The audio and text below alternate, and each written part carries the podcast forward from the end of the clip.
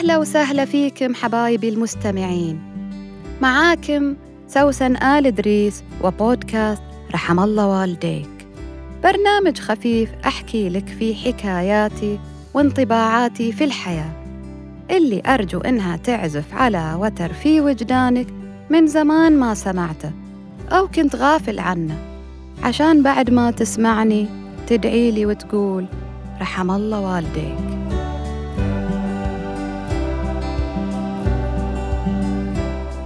خلال حياتنا وبالذات في أيام الطفولة عقلنا هذا يكون مثل الملقاط يسمع ويلقط ويخزن.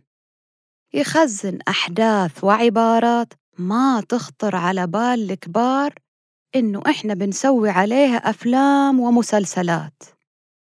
وأنا أكيدة إن لو كل واحد راجع مخزون طفولته بيحصل فيها عبارات وأحداث مختلفة عن اللي مخزنها أخوه أو ود خاله. عبارات يقولوها الكبار بكل بساطة وينسوا حتى إنهم قالوها لو تواجههم بها. وإحنا الصغار نكون سوينا عليها أفلام وبطولات ومسرحيات كوميدية.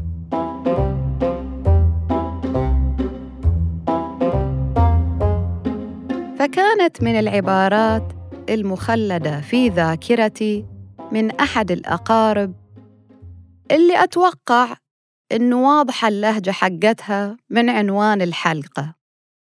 تردد هذه العبارة دايماً لما كانت تزورنا وتحكي سوالفها للوالدة.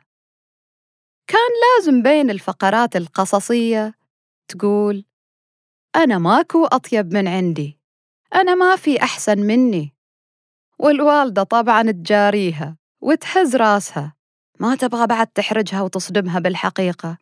كعادة أي مضيفة محترمة تحترم ضيوفها وتخليهم يهربدوا على كيفهم. وأنا طبعاً كنت الرادار الخفي في الجلسة. الطفلة البريئة اللي ما تفهم شي ولا تخزن شي. وهي لو درت طنط إني كنت بسوي عبارتها بودكاست كان أكيد تراجعت قبل ما تردد هالتصريح الخطير. أنا ماكو أطيب من عندي.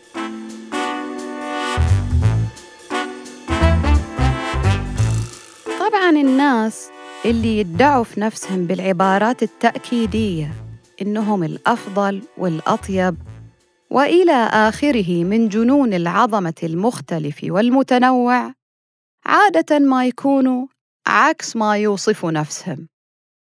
الظاهر إن مرض نفسي من أنواع الكذب على النفس عشان تصدق عمرك وبعدين تفرض على الآخرين إنهم يصدقوك بتكرار عبارات معينة.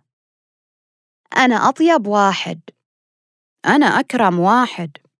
أنا أشجع واحد. لأنهم عارفين إنه مستحيل أعمالهم تتحدث عنهم إلا بالعكس. فيقعدوا يشتغلوا عليك بالحرب اللفظية.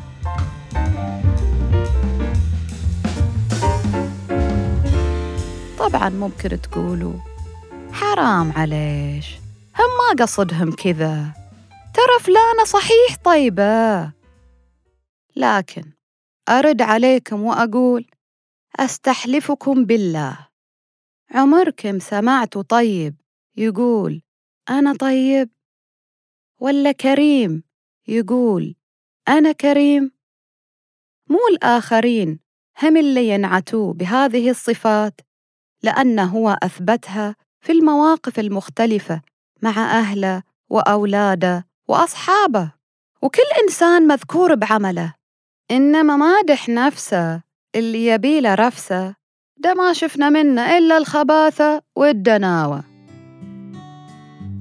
ونقول لكل معدن حقيقي أعماله تتحدث عنه مو لسانه. رحم الله والديك. وأنا ماكو أحد أحسن من عندي. رحم الله والديك.